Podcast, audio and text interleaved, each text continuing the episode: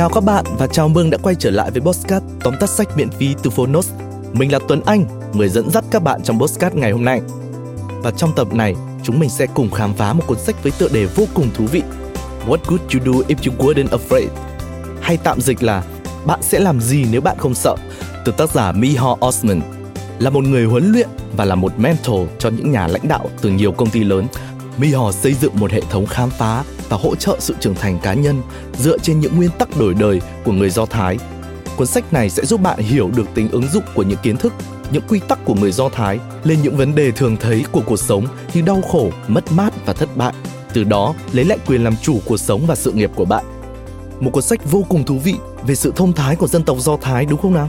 Mời các bạn cùng nghe tóm tắt sách miễn phí của What Would You Do If You Weren't Afraid và hẹn gặp lại các bạn ở những tập tiếp theo nhé.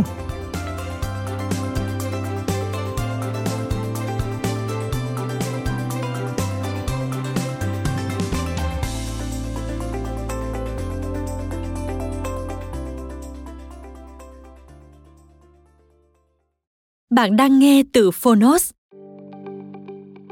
Tóm tắt sách, What would you do if you weren't afraid? Tạm dịch bạn sẽ làm gì nếu bạn không sợ hãi? Tác giả Michael Oshman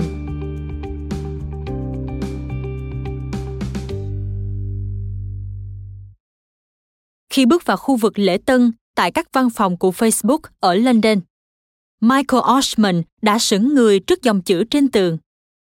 Bạn sẽ làm gì nếu bạn không sợ hãi? Cô thấy đặc biệt khó chịu vì bản thân luôn ở trong tình trạng rối loạn lo âu. Cô sợ những đứa con của mình có thể gặp bất trắc ở trường học, sợ rằng những người thân thương có thể bị tai nạn xe. Nỗi sợ hãi luôn thường trực trong tâm trí Osman.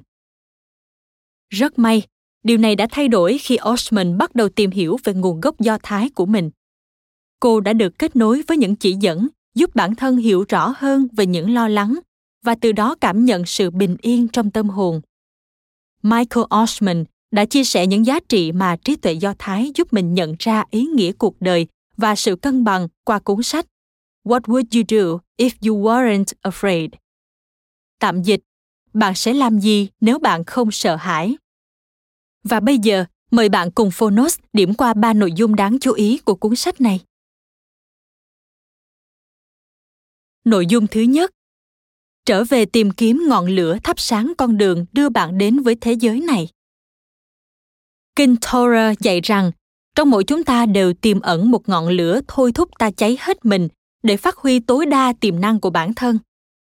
Ngọn lửa đó là thứ vô hình bên trong chúng ta là động lực sống mà ta thường gọi là linh hồn là lý do duy nhất mà đức chúa trời thổi sự sống vào con người thật không may thế giới vật chất có quá nhiều cám dỗ khiến chúng ta rời xa linh hồn, rời xa mục đích sống thực sự của mình. Những thứ như tiền bạc, danh tiếng, tham vọng nghề nghiệp có thể che khuất những gì thực sự quan trọng và chiếm đoạt thời gian quý báu của chúng ta trong kiếp sống này. Những bài học trong torah nhắc ta buông bỏ cái tôi, tập trung vào việc trao giá trị cho cộng đồng. Bởi khi càng tập trung vào bản ngã, ta càng khó tìm thấy ngọn lửa thiên soi đường cho mục đích sống của chính mình thông qua việc giúp đỡ người khác cũng như đóng góp cho cộng đồng, bạn cũng sẽ tìm được cách nâng đỡ bản thân, có cơ hội để lắng tâm, gạn mình, bình tĩnh đối thoại với bản thể đang hoang mang, mất phương hướng. Hãy nghĩ về quá khứ và hiện tại của bạn.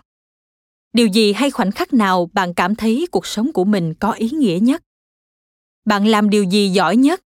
Và điều gì khiến bạn cảm thấy đang sống phí hoài, vô ích? Không phải lúc nào bạn cũng có cùng một đáp án cho những câu hỏi này. Nhưng việc suy ngẫm về chúng giúp bạn định hướng lại cuộc đời giải tỏa mọi lo âu qua đó tìm thấy mục đích mình đến với thế giới này và dũng cảm sống cuộc đời mình mơ ước. Nội dung thứ hai. Không có gì trọn vẹn hơn một trái tim tan vỡ. Theo quan điểm của người Do Thái, sai lầm và đổ vỡ là một phần tất yếu của cuộc sống. Sự trưởng thành, khôn ngoan và sức mạnh đều xuất hiện qua những vết nứt khi chúng ta va chạm với đời. Đối với tác giả, đây là một bài học vô cùng quan trọng và hữu ích. cuộc sống của cô dường như đã bị tê liệt vì nỗi sợ hãi và lo lắng thường xuyên xâm lấn nhưng sự khôn ngoan của người do thái đã dạy cô cách để thay đổi cục diện bế tắc không ai muốn bị tổn thương hay tự mình chuốc lấy thất bại thế nhưng chúng thực ra cũng không đáng sợ như ta tưởng thay vào đó, ta có thể học cách đổi lăng kính nhìn nhận, đánh giá sự vật, sự việc Osman đã có những trải nghiệm tương tự khi làm việc tại Facebook. Các nhà điều hành tại Facebook biết rằng, nếu chọn lối đi an toàn sẽ chẳng thể tạo ra bất kỳ điều gì mới mẻ. Vậy nên không sợ thất bại, trở thành một phần trong văn hóa công ty. Nhớ lại dự án lớn đầu tiên của mình tại Facebook, sự căng thẳng và áp lực thời gian đã khiến Osman ra lệnh cho mọi người nhiều hơn là cùng trao đổi để tìm hiểu và giải quyết vấn đề. Cuối cùng dự án đã thành công, nhưng sâu thẳm bên trong, Osman biết rằng với cương vị một nhà lãnh đạo, cô đã thất bại. Tuy nhiên, Osman lại được các sếp chúc mừng vì thất bại đầu tiên của mình và được chỉ dẫn dành thời gian để suy ngẫm và học hỏi từ những gì đã xảy ra. Khi bạn đã sẵn sàng, sẽ là lúc xúc tiến lộ trình cho dự án tiếp theo. Sẽ không sao nếu bạn mắc sai lầm trong tương lai. Chỉ cần bạn không lặp lại những sai lầm tương tự như hôm nay.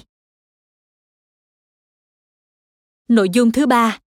Muốn trở thành một nhà lãnh đạo ưu tú hãy học cách làm cha mẹ chuẩn mực. Trí tuệ do thái nói rằng khi chúa tạo ra vũ trụ người đã giấu đi sự hiện diện của mình để nhường chỗ cho sáng tạo tác giả cũng đã học được từ khái niệm này, đặc biệt là trong vai trò lãnh đạo của mình. Giờ đây, osman tin rằng, để dẫn đầu, tốt nhất là bạn nên lùi lại, tạo không gian cho mọi người thể hiện tài năng. Nghĩa là bạn phải kiềm hãm sự phán xét và cái tôi của mình để lắng nghe và phản hồi về những điều chỉnh cần thiết. Đồng thời giúp mọi người cảm thấy thoải mái hơn khi thảo luận, chia sẻ ý tưởng và thể hiện cảm xúc nhờ đó, đội nhóm của bạn sẽ đạt được hiệu suất công việc cao nhất. Cách tiếp cận này không chỉ được osman áp dụng ở nơi làm việc, ngay cả ở nhà, cô cũng thường xuyên thực hành cùng với con cái. Cô ứng dụng triệt để những quan điểm tiến bộ của người do thái trong việc giáo dục con. Theo đó, cha mẹ không nên ép buộc trẻ phải đi theo bất kỳ con đường nào cụ thể, mà nên cung cấp những chỉ dẫn để bọn trẻ tự tìm tòi để thông qua quá trình đó chúng hiểu hơn chính mình và tìm thấy những gì ý nghĩa với bản thân. Dù tương lai, những đứa trẻ của bạn có chọn lựa công việc như thế nào, thì trước tiên chúng cần học cách trở thành một người tốt, luôn có tinh thần phục vụ vì cộng đồng. Đối với người do thái, mỗi cá nhân đều là một nhà lãnh đạo, và một nhà lãnh đạo cần rèn luyện để trở thành một người tốt, một người tử tế, hành động với danh dự và sự chính trực, không phải để giành lấy vinh quang hay sự chú ý mà là để giúp người khác phát triển. Điều đó có nghĩa là vai trò của người lãnh đạo đồng nhất với vai trò của phụ huynh, hướng đến việc xây dựng các giá trị chung, tạo điều kiện cho việc khám phá, thử nghiệm và chỉ dẫn bằng sự khôn ngoan thay vì khẳng định quyền kiểm soát.